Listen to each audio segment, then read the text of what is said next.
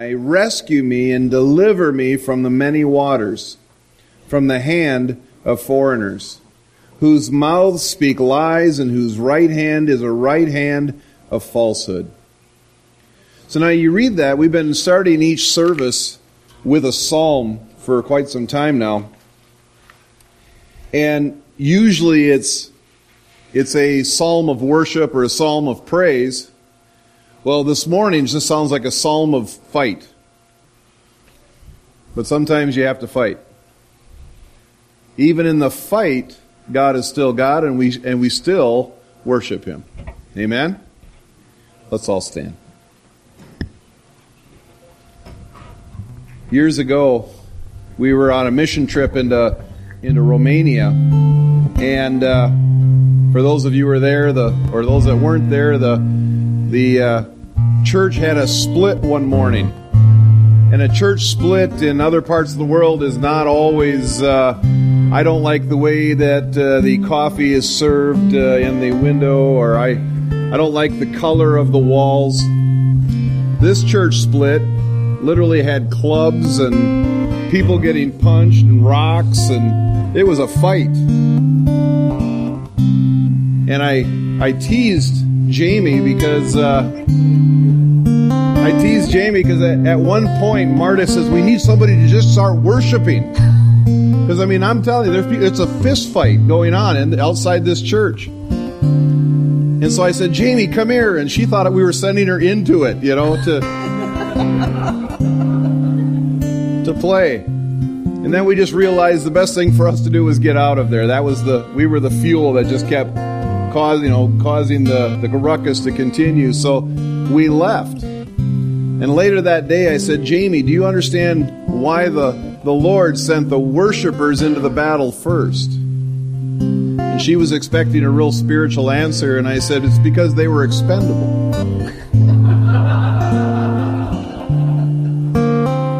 But the reality of it is, he did send the worshipers in first. Because it's in worship is where battle is won. It's not by might, it's not by power, it's not by our strength or our cunning or our wisdom, but it's because He's God. And as we lift up His name, as we worship Him, it's in that that the battle is won. Without having to lift a hand. We still have to walk it out. We still have to be faithful. We all all of it works together. But if we don't start with worship, if we don't lift up His name and worship Him, then we're fighting in our own strength. So this morning, Father, we come before you and we all have a battle to fight. Some big, some small. Some really important and some that just seem that way. Father, this morning, as we come and worship to you, you know the battle that lies ahead of us. And so our our desire lining up with the word of God says that this morning we're going to lift you up. We're going to worship you.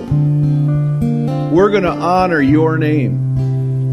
And that as you do that, as we do that, as we worship, Lord, your word says that our enemies scatter before us.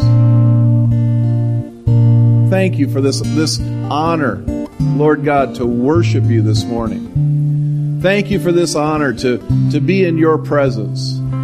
Thank you for being here amongst us. And Lord, this morning we, we truly do again lift up the name of Jesus. And we ask, we ask according to your will that all men would be drawn unto you. We thank you for it in Jesus' name.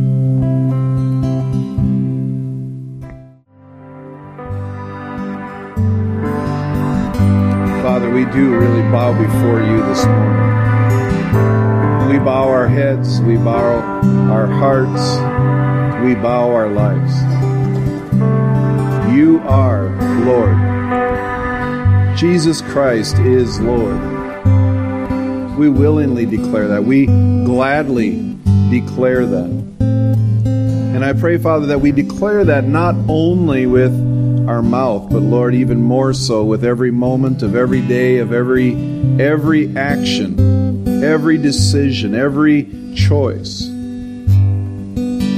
We truly allow you to be Lord of our lives.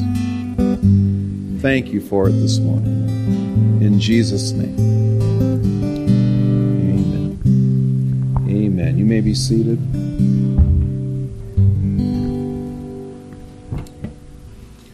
We're going to receive the, uh, the offering at the end, ushers, so you can put your feet up, relax just a bit.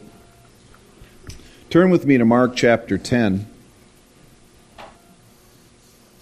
And as you're turning there, I have a just a, a little piece of, of uh, housekeeping that I want to mention because in in the moment, in the in the the time where it's happening, it's not necessarily the right time to to uh, not deal with it. Deal with it's not the right, right word I'm looking for, but just to you know, it's housekeeping. It's good to it's good to have things in order before guests come over, right?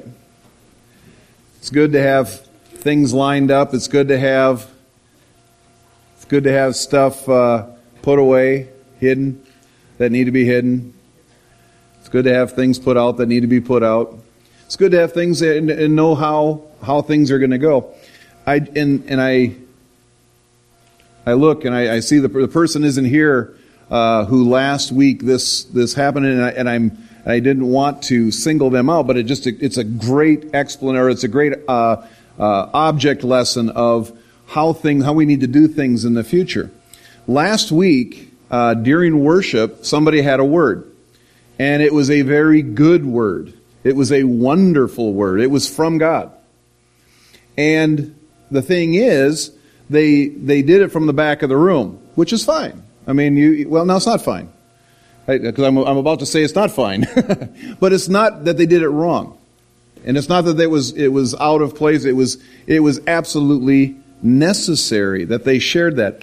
And someone this week, and I, and I don't remember who it was, somebody this week told me, about, had a testimony of what happened during that word. Who was it? Who was telling me that and would be willing to share it real quick? I know you're here. Huh? No. Oh, it was. It was your mom. It was your mom. Um, during the word, the, the Holy Spirit uh, confirmed something in Joni that, that was just, it was profound. So, I mean, it was a very good word. The thing is, we want to do things um, decently in order. We want to do things in order, and, and, one of the ways we can do that, and that we should do it um, here, and we want to have this in, or, in place and everybody understand going into each week because what I expect and want to have happen more and more is for the Spirit of God to use you. And I believe, I believe, and here this is my, this is what I absolutely 100% believe, that He wants to use some of you who have never, never came forward, never shared anything. Everybody's nudging the person next to them. I have no, what's up with that? But in doing so, one of the things that we want to do is we want to capture it on recording. And, and I know people don't like microphones. I get it. Okay, I did. I, I did not like somebody handing me a microphone. There's something intimidating about microphones. And the thing, you know, here's my best piece of advice about microphones and about coming up front and having to do all of that. Here, just take it in all the love I mean it. Get over it. because what you have from the Lord is more important than how you feel about it. What you have from the Lord is, is going to touch somebody's life. And what was interesting was that, you know, Joni said, they, they you know, uh, he started to share, and the Holy Spirit, con- it confirmed something in her, but it was like, I wished it would have been caught on tape. Because it's that moment. You know, how many of you have received a word from somebody and it wasn't caught on tape? It wasn't recorded. And you go, oh, I wished I had that. I wished I could hear that again because the way it was said, the, the phraseology, whatever it is, it's, it, it is important. And so as we continue on and as the Holy Spirit moves more and more and uses more and more of us, I want to have it um, be able to do it in such a way. So we have a microphone. And actually for the, this was I, during worship, I was kind of thinking through how I wanted to share this. what I'd like to do is have that microphone closer to me. So if, you know, when we're setting up in the morning, folks, just set it next to the chair. And that way all I have to do is reach down and grab it and be able to hand it to you. And it's, you know, yes, I know, don't like microphones. It just, it's just a piece of metal with electronics and it makes your voice sound louder, okay? And so it's not that big a deal. And it's important what you have to say. And so I encourage you. It's not to, to it's not to keep people from sharing something. It's not to, to well, I'm, I, I have something to share, but I, there's no way I'm going to go up front. Well, yeah, I get that. And I've told you the stories. You know, I've told you the stories of how, you know, how many times I wouldn't go up front because I didn't want to draw attention to myself. And I was embarrassed. And I, you see the common denominator there. It's all about I me. And, and we don't want to do that. We don't want to, to, uh, to hinder the Holy Spirit or, or to squelch what God's doing just because. You know, we, we joke around all the time. We don't like to sit in the front row. But here we are. You know, uh, was it the Christmas program, the kids' Christmas program? We got to sit in the back row. It was awesome. But it, it, it's about people receiving from God. And, and now, as more and more people come and visit, and, and, and the, the, the scripture says when the Spirit is moving and He speaks through people, it is a confirmation that God is here. And He is here and He is speaking. And we want to honor that and to do it to the best the best of our ability. And, and the way we want to do need to do that is to record it, have it recorded so that somebody else can go, I need to hear that again. Because it really ministers. Amen? So everybody, everybody raise your hand. Yeah, you're thinking, I don't think so. But I encourage you. I encourage you to to uh, be led by the Spirit and to have and to give a word in due season, and uh, to to get over that. And we're going to talk more about getting over ourselves in the day today for sure, and maybe in the weeks to come. But get over ourselves that you know this isn't about us. When when the Spirit is moving, it's not about us. It's about Him. And it's being yielded. And it took me years to get there, and I know. But it's not about us. And, and, and we want to, to allow Him to be Lord in every way. Amen? Is everybody to Mark chapter 10, beginning with verse 17? Says this. And as he was setting out on his journey, Jesus, this is talking about Jesus, a man ran up and knelt before him and asked him, Good teacher, what must I do to inherit eternal life? And Jesus said to him, Why do you call me good? No one is good except God alone. Stop there. How many of you have ever read that and just kind of had one of those moments where you go, What's that all about? Why? It sounds like Jesus is chewing the guy out. Why is he rebuking him for calling him good? And then he says, only God is good. Okay? And, and I, have I've often read that and I thought, isn't that counterproductive? Isn't that counterintuitive? Shouldn't he go, you finally got it. Good job, patting him on the back. Or rewarding him for recognizing. But I've done some research on it, and I wanted to, and I thought, because I know, I, I don't know, I didn't know what that meant, what that, that discourse was. But what I found out that historically, no teacher in Israel could ever be called good. They weren't allowed to call a teacher, he's a good teacher. Because remember, you know, in, uh, in, when people are advertising, it's, it's extraordinary, it's amazing, it's wonderful. We put all these words into it. But when God created the heavens and the earth, He said it was good. Good in, in the language, good in the, in the vernacular was perfect. Perfect. Exactly the way it should be. All those things. And, and that word good was reserved for God. It isn't that Jesus was chewing him out for, for saying it. What he was doing was highlighting that the man recognized something. He recognizes, why are you calling me good? He's kind of checking him out. You know, hey, good teacher. Boy, well, wait a second. Why'd you call me good? Uh, you notice he didn't let him answer. He didn't give him an answer back. But he's he's he knows this man is coming to Jesus, and, he, and the man recognizes something, and that's the most important part is he recognizes something. We'll continue on. Verse 19. You know the commandments. Do not murder, do not commit adultery, do not steal, do not bear false witness, do not defraud, honor your father and mother. And he said, Teacher, this is the young man, Teacher, all these things I have kept from my youth. And Jesus looked at him, loved him, and said, You lack one thing. Go, sell all that you have and give to the poor, and you will have treasure in heaven, and come, follow me. So the young man comes, asks, How do I inherit eternal life? Who is this guy? Who's this young man? There's three descriptors given about him. He is He's rich. First one is rich. He's young and he is a ruler. Right? Isn't that what it says? oh, now you got me nervous. Doesn't say it? It does in the add in. Well, here we go. If you go over to the other story, it's in Luke, it calls him a rich young ruler. So, first of all, he's rich. The man has a, has means. He has finances. He has stuff. He's rich. He's young. He has his whole life ahead of him. He has everything. He has, he has future. He has opportunity. He doesn't, he's not, uh, it doesn't sound like he's burdened down by a lot of cares. He can go and do and see and be anything that he wants to be.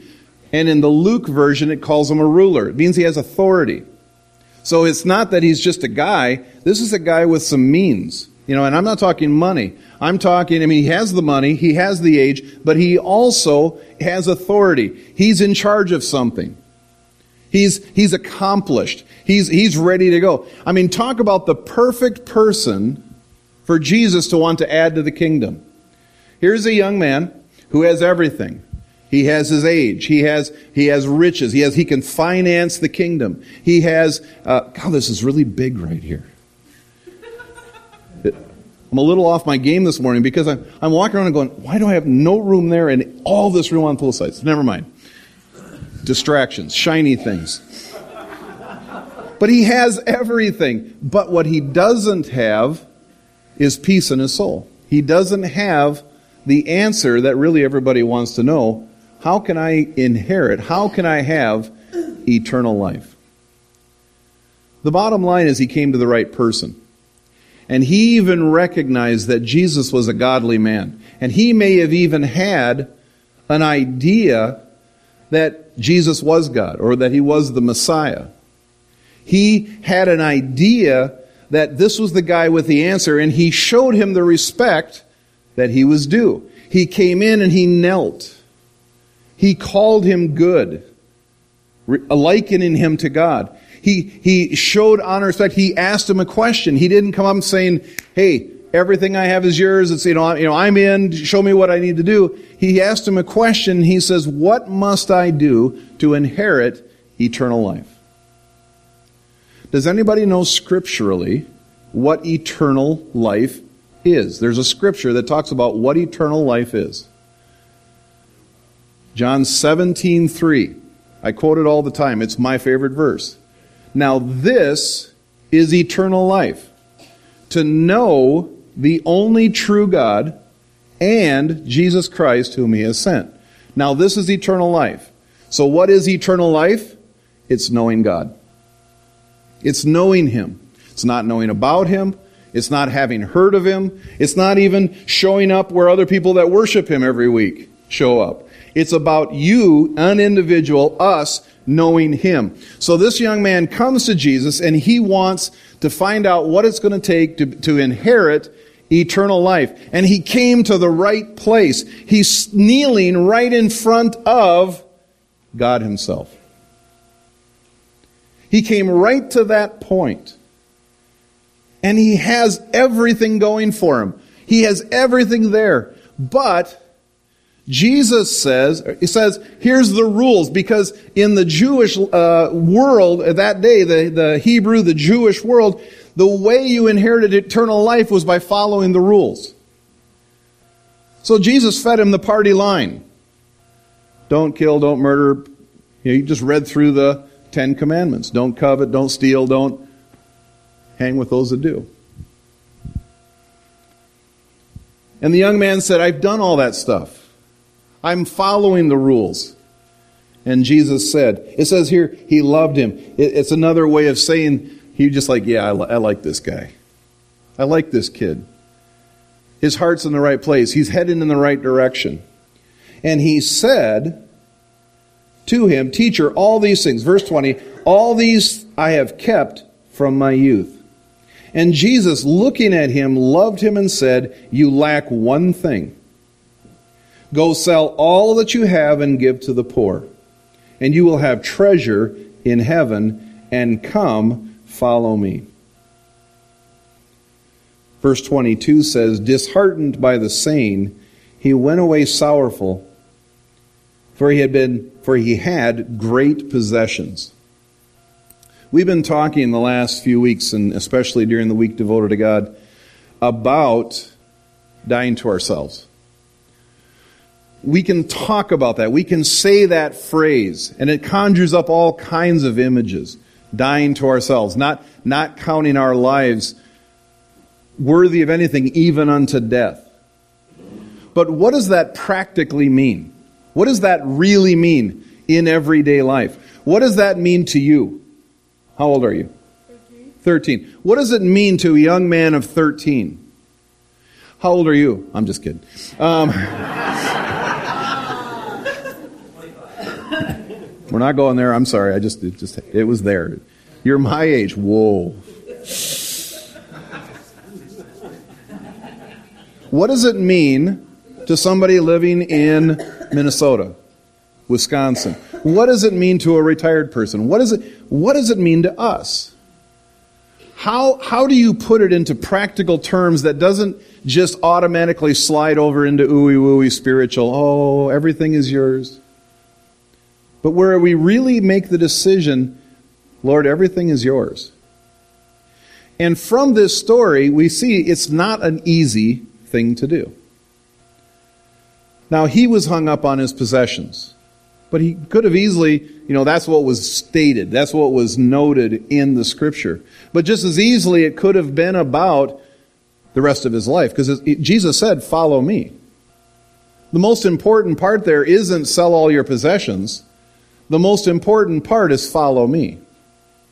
Follow me. Go where I go. Do what I do. Listen to me. Let me lead you. That's the hard part. He got hung up on the possessions. Now, some people take that and run with it and say, see, it's about rich people. Even the disciples say that. The disciples took it and they said, well, it's about rich people. Well, if the rich can't get into heaven, how can anybody get into heaven? Because back then, you know, God blessing you, uh, finances and riches meant that God was blessing you. It was a sign of the blessing of God. And Jesus said it has nothing to do with that. Riches, finances, stuff has nothing to do with it. The, the where you are rich is if you follow me.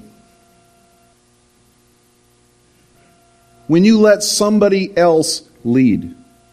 And who better? He's, he's kneeling at Jesus' feet. He had the answer right there.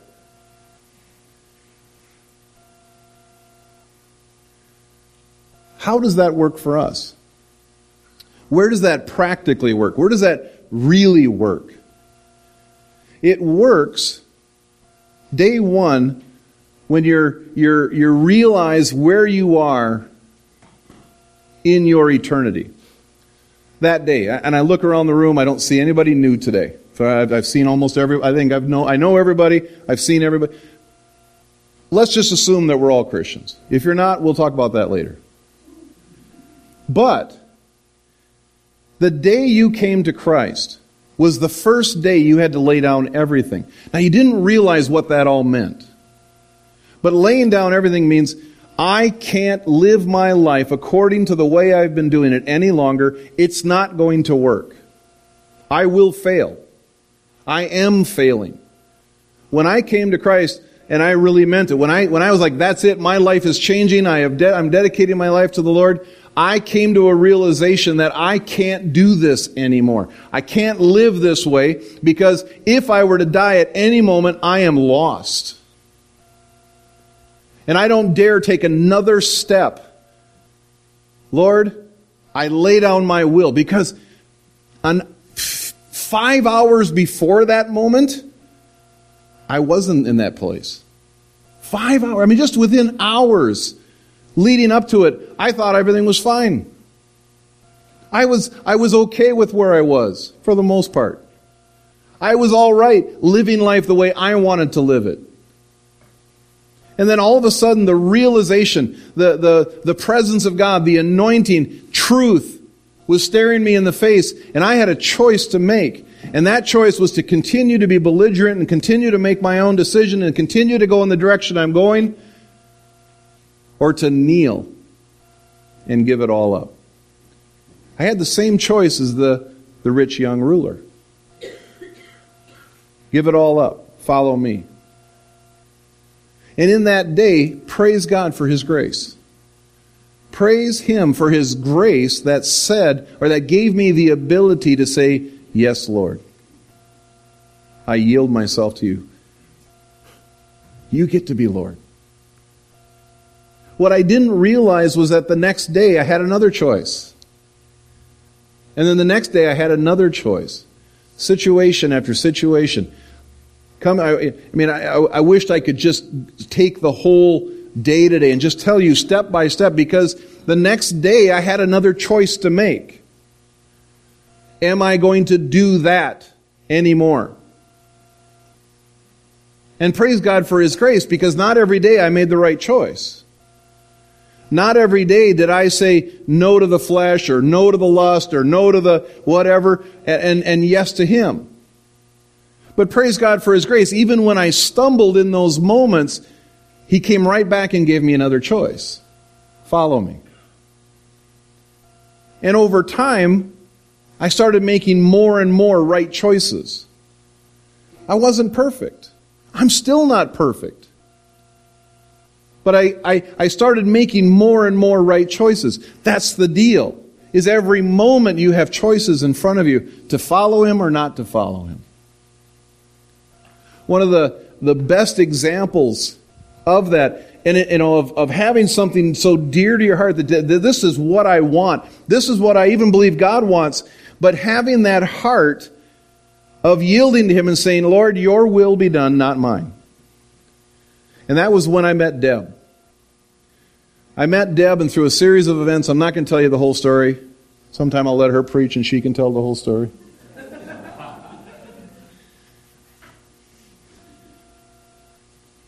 But she, she made it clear to me that the right choice would be to marry. No, I'm just kidding. I'm sorry. I'm sorry. But I really fell for Deb slowly, but when I did, I fell hard. When I fell hard, it was like, this is the woman. This is her. This is the person I want to spend the rest of my life with. And for those who know our story, it was a very quick courtship, engagement, and a quick marriage. Very, very short period of time. And people thought we were crazy and we were, we were just rushing into things and we, were, we weren't thinking clearly. What they didn't know was that every day, every single day, I started the day and, and ended the day. When we would be together, we would end the day when we were together in prayer. And every single day, through that whole period, we always said, Lord, here's what we want. But Lord, we yield that to you. If you have a different plan, show us. If you have something else you want us to do, even if that means us being apart, we yield that to you.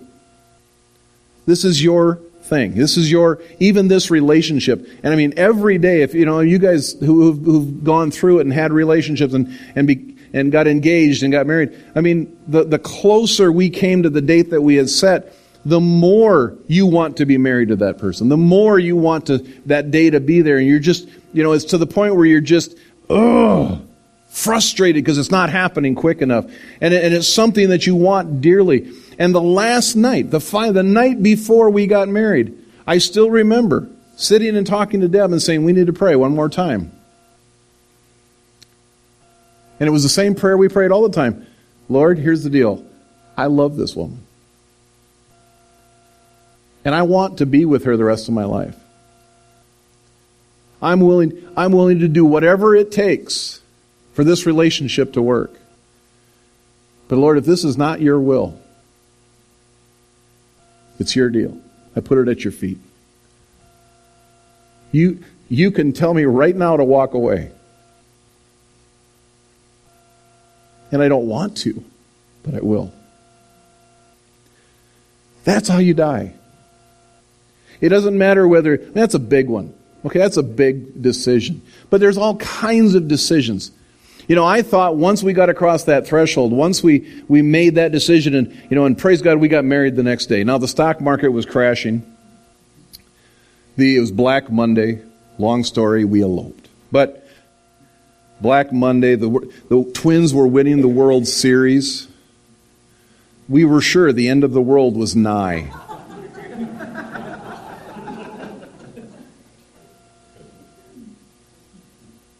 But I thought once we got married, see, we, we made that decision. I thought, yes, we made it. Okay, the rest of our life will be wonderful. and for any of you, it's going to be easy. One, for anybody who's been married for any length of time, all of a sudden you're faced with a whole nother set of things to die to. What do you mean? You're supposed to follow me. You're supposed to submit. What do you mean? You would disagree and you don't think we should do it this way. I'm the man, woman. Yeah. No, it didn't work for me. And I praise God for somebody more stubborn than I am. And I say stubborn in a good way. I mean, not going to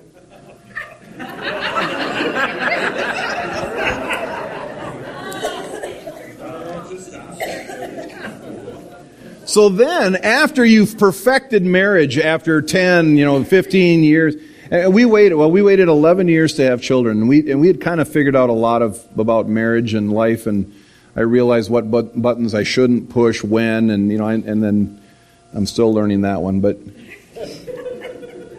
you think, you think you got it all figured out at that point. You think, man, okay, I can do this. And then you have children. I mean, quick lesson in dying to yourself is four o'clock in the morning. When all of a sudden you hear the cry that is alarming you, allowing, you know, letting you know that somebody is wet. And then you, you, you, your flesh wants to just roll over and, and nudging the other one quickly before you do that.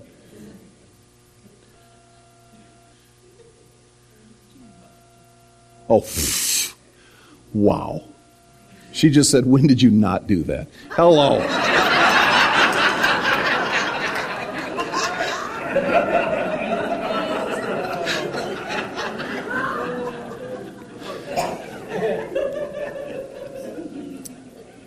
there is a phrase that says live by the sword die by the sword so i'm up here telling stories i you know i had to tell you what she said because she's right there's most mornings i I'm talking about how you died to yourself.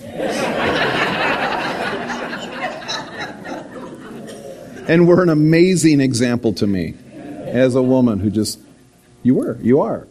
Mothers are an example of that, of that, that love. Dads are always trying to get out of it, but you know. But there's all kinds of things to die to. There's all kinds of things that, you know, that come up every day the dying to ourself, or you know, this young man just couldn't do it. He couldn't pull that trigger. He couldn't.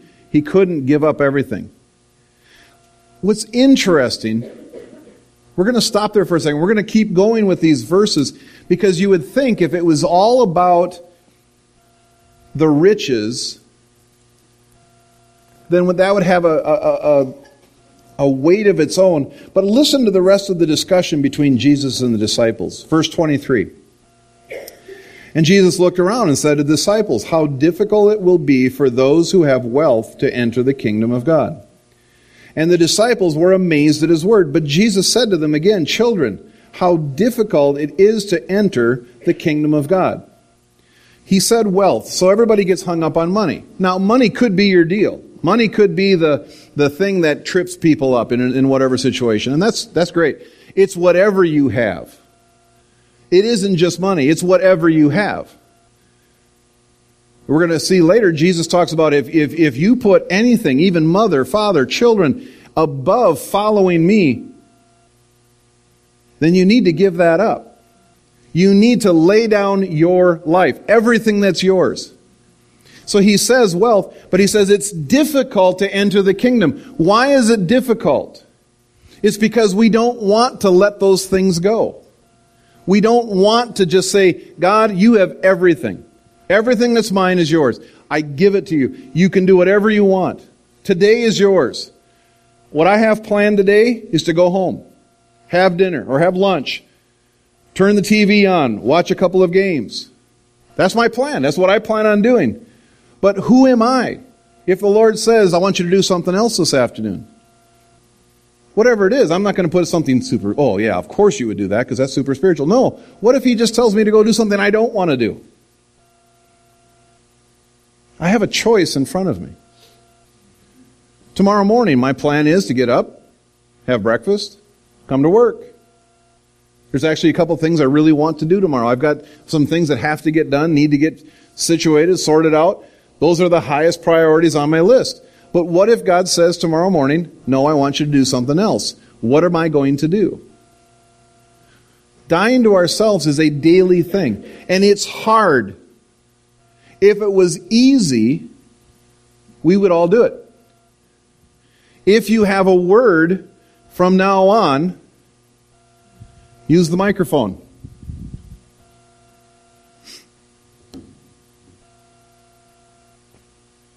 Hopefully that doesn't fall. Use the microphone. Come up here and use the microphone. Well, I don't want to.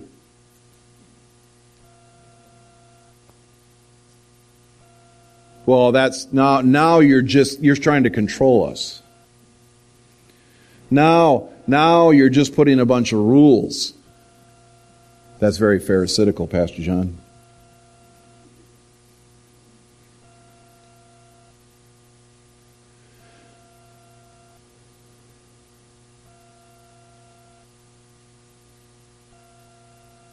Don't raise your hand, but how many of us literally every day start our day with, Lord, not my will, but yours?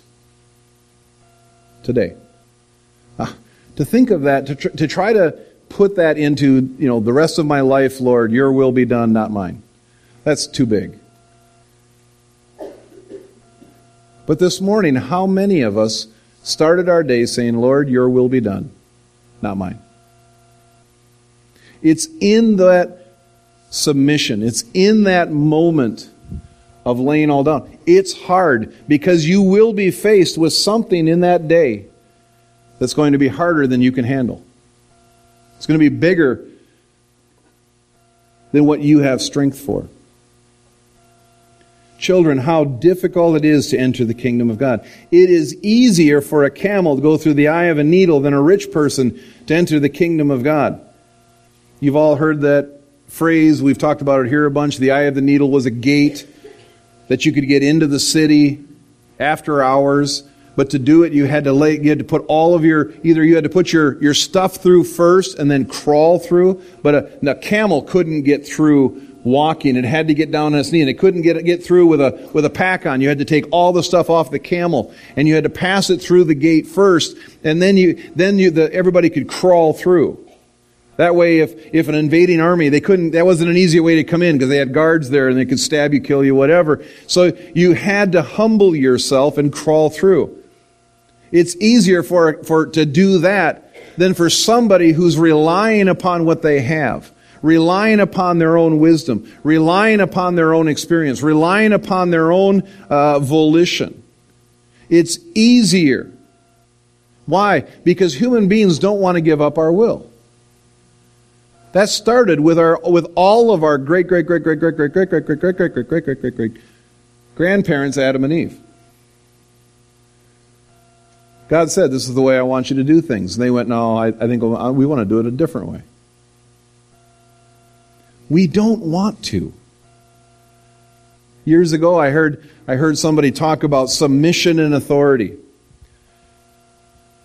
And they said submission isn't doing the things you want to do that people ask you to do or the leader asks you to do. It's doing the things you don't want to do. And I'm honest enough to tell you there's all kinds of things every day I don't want to do. I just don't. And I'm not always perfect at it. Neither we're all working. Praise God for his grace. But every day it's laying down our life. Every day nobody wants to talk about dying. This rich young ruler said, No, I, I, no. He went away sorrowful.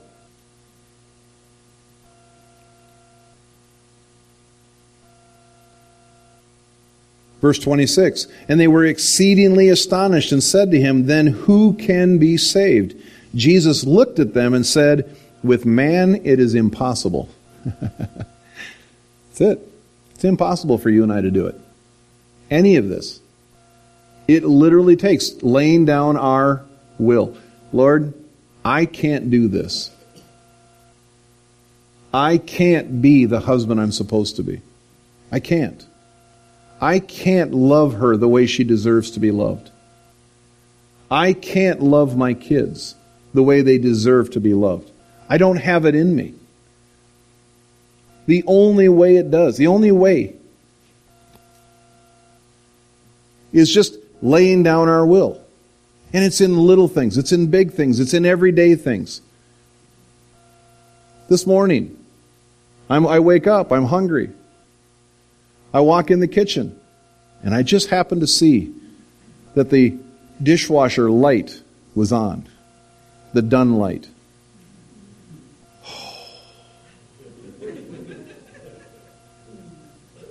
Curse you, light.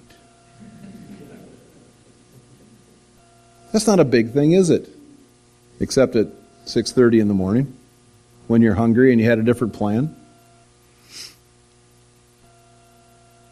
that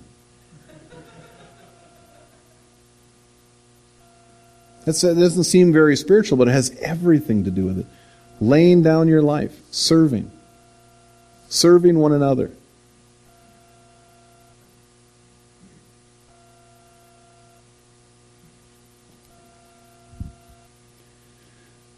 Who can be saved? Jesus looked at him and says, With man it is impossible, with God for all, but not with God, for all things are possible with God. Peter began to say to him, See, we have left everything and followed you. Jesus said, Truly, I say to you, there is no one who has left house or brothers or sisters or mother or father or children or lands for my sake and for the gospel, who will not receive a hundredfold now in this time houses, brothers, sisters, mothers, and children and lands with persecution, and in the age to come eternal life. But many who are first will be last, and the last first. If it was just about stuff, Jesus wouldn't have said, if you give up everything, you'll get it back anyway, in this life and in the one to come. I believe that's a promise. It's a promise that if we lay down everything, we'll gain so much more. And at that point, we, we won't, our mind and our heart won't be wrapped up in about the stuff. Because it's not about the stuff. But I know I know. Long time ago, 30 years ago, I, I decided that's it. Lord, I lay down everything. Everything is yours. Absolutely everything. More than once in those early days, I gave away everything. Everything. I gave away everything I had. I gave away and led by Him, not just because somebody else did it and I thought, oh, that'd be spiritual. I was in a meeting one night and, and, and they were receiving an offering. I didn't have anything on me. I had no cash, no nothing but I had some money in the bank. It was the first time in years I had had anything in the bank. And it wasn't, in, in today's standards, it isn't that much, but it was all I had. It was the mo- I, most I'd ever saved. And in that meeting, the Holy Spirit says, Tomorrow I want you to clean out your bank account and I want you to give it.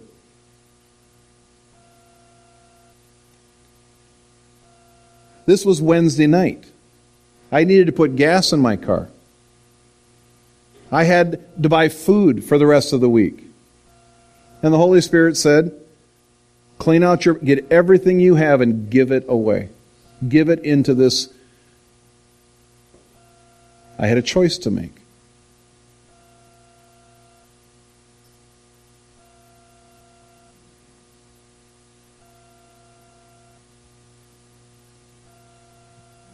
Are you willing to give it all away? Are you willing to, and, and, and we're going to receive the offering. Now, now, if I had thought it through, I wouldn't receive the offering at the end. I'd done it at the beginning. But maybe that, I don't know. Don't, don't read too much into it. But then again, read all into it that you need to. Are you willing to give it all away? Now, here's where you need to hear the voice of God. Because it's in that moment when you're ready to give absolutely everything. I mean, Abraham had to make sure he heard the voice of God before he raised that knife to kill his son Isaac. Because that's a big deal. That's, that is all in.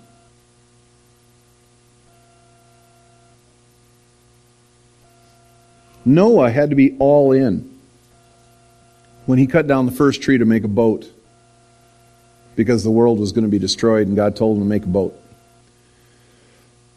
I wonder if that's what he had planned to do that day.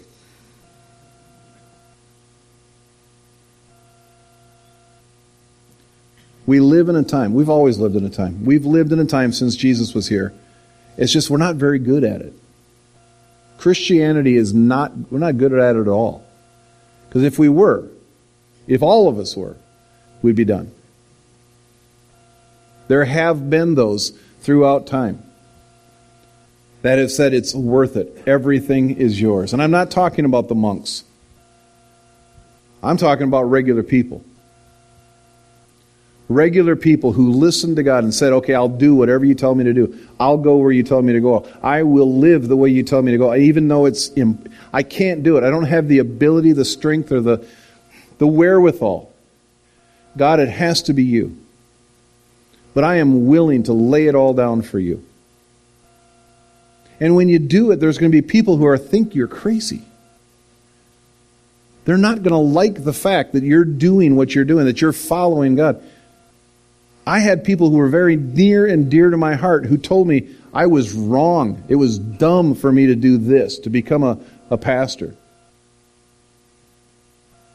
I mean, I had people who were mad at me, yelled at me. Do you have any, you are, you are, God wants you to take care of your family. And do you know how much a pastor makes?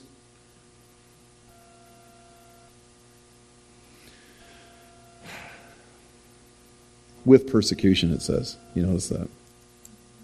With persecution. People are going to think you're crazy.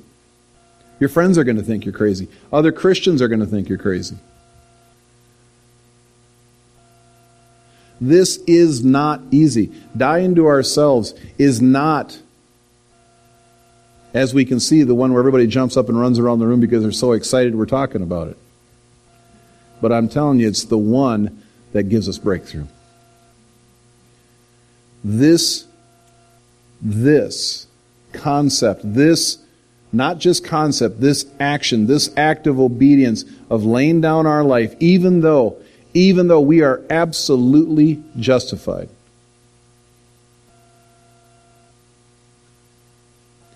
Absolutely justified. There, I was. I have every right to make this decision because, because I have that right. And God says, do it different.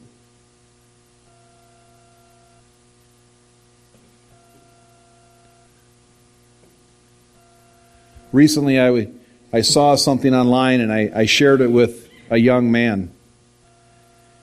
And it's a story about a father who was working outside with his son, and his son goes, Dad, I said, I think I'm going to ask my girlfriend to marry me. And the dad stood there for a moment. He looks, he goes, Tell me you're sorry. And the kid goes, What? He said, Tell me you're sorry. Why? I said, Tell me you're sorry. Why? I didn't do anything. Tell me you're sorry. Dad, stop it. I just told you I wanted to marry this girl. I want your advice. Tell me you're sorry, son. Why? Tell me you're sorry. The kid goes, Dad, what are you doing? I don't understand. This is crazy. Son, tell me you're sorry. Son goes, Fine. I'm sorry, Dad. He goes, Good. Now you're ready to get married. And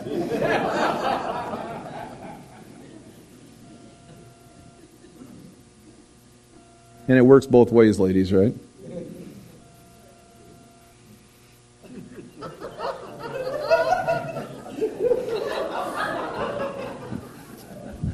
Counseling begins at uh, 11:15.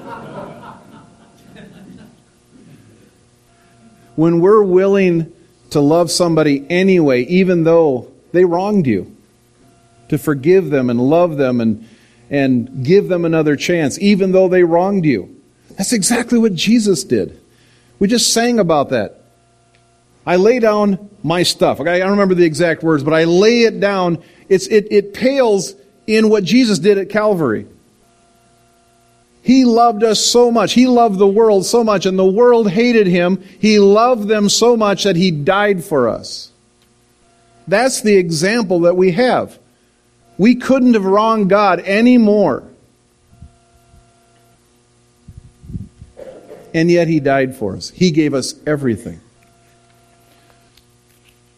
It's only right that we give him everything. It's time to receive the offering. Ushers, hand out the offering envelopes. Let's pray. We'll receive the offering. Father, your will be done. Your purpose, your plan for us, your, your plan for each and every one of us, your plan for this place, your plan for this part of the world and for this world. You are Lord. Jesus Christ is Lord. And Lord, you're even Lord over our finances. Your will be done, Lord. Show us what to do, how to do it, when to do it. And as we give according to your word, I thank you, Lord, that your plan and purpose is fulfilled in every way.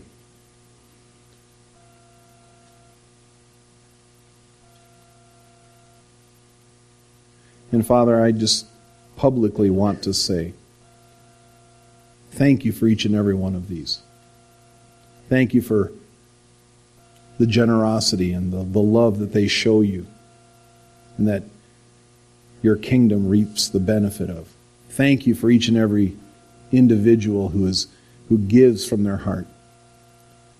Thank you for a blessing on each and every one in every way. Thank you in Jesus' name. Amen.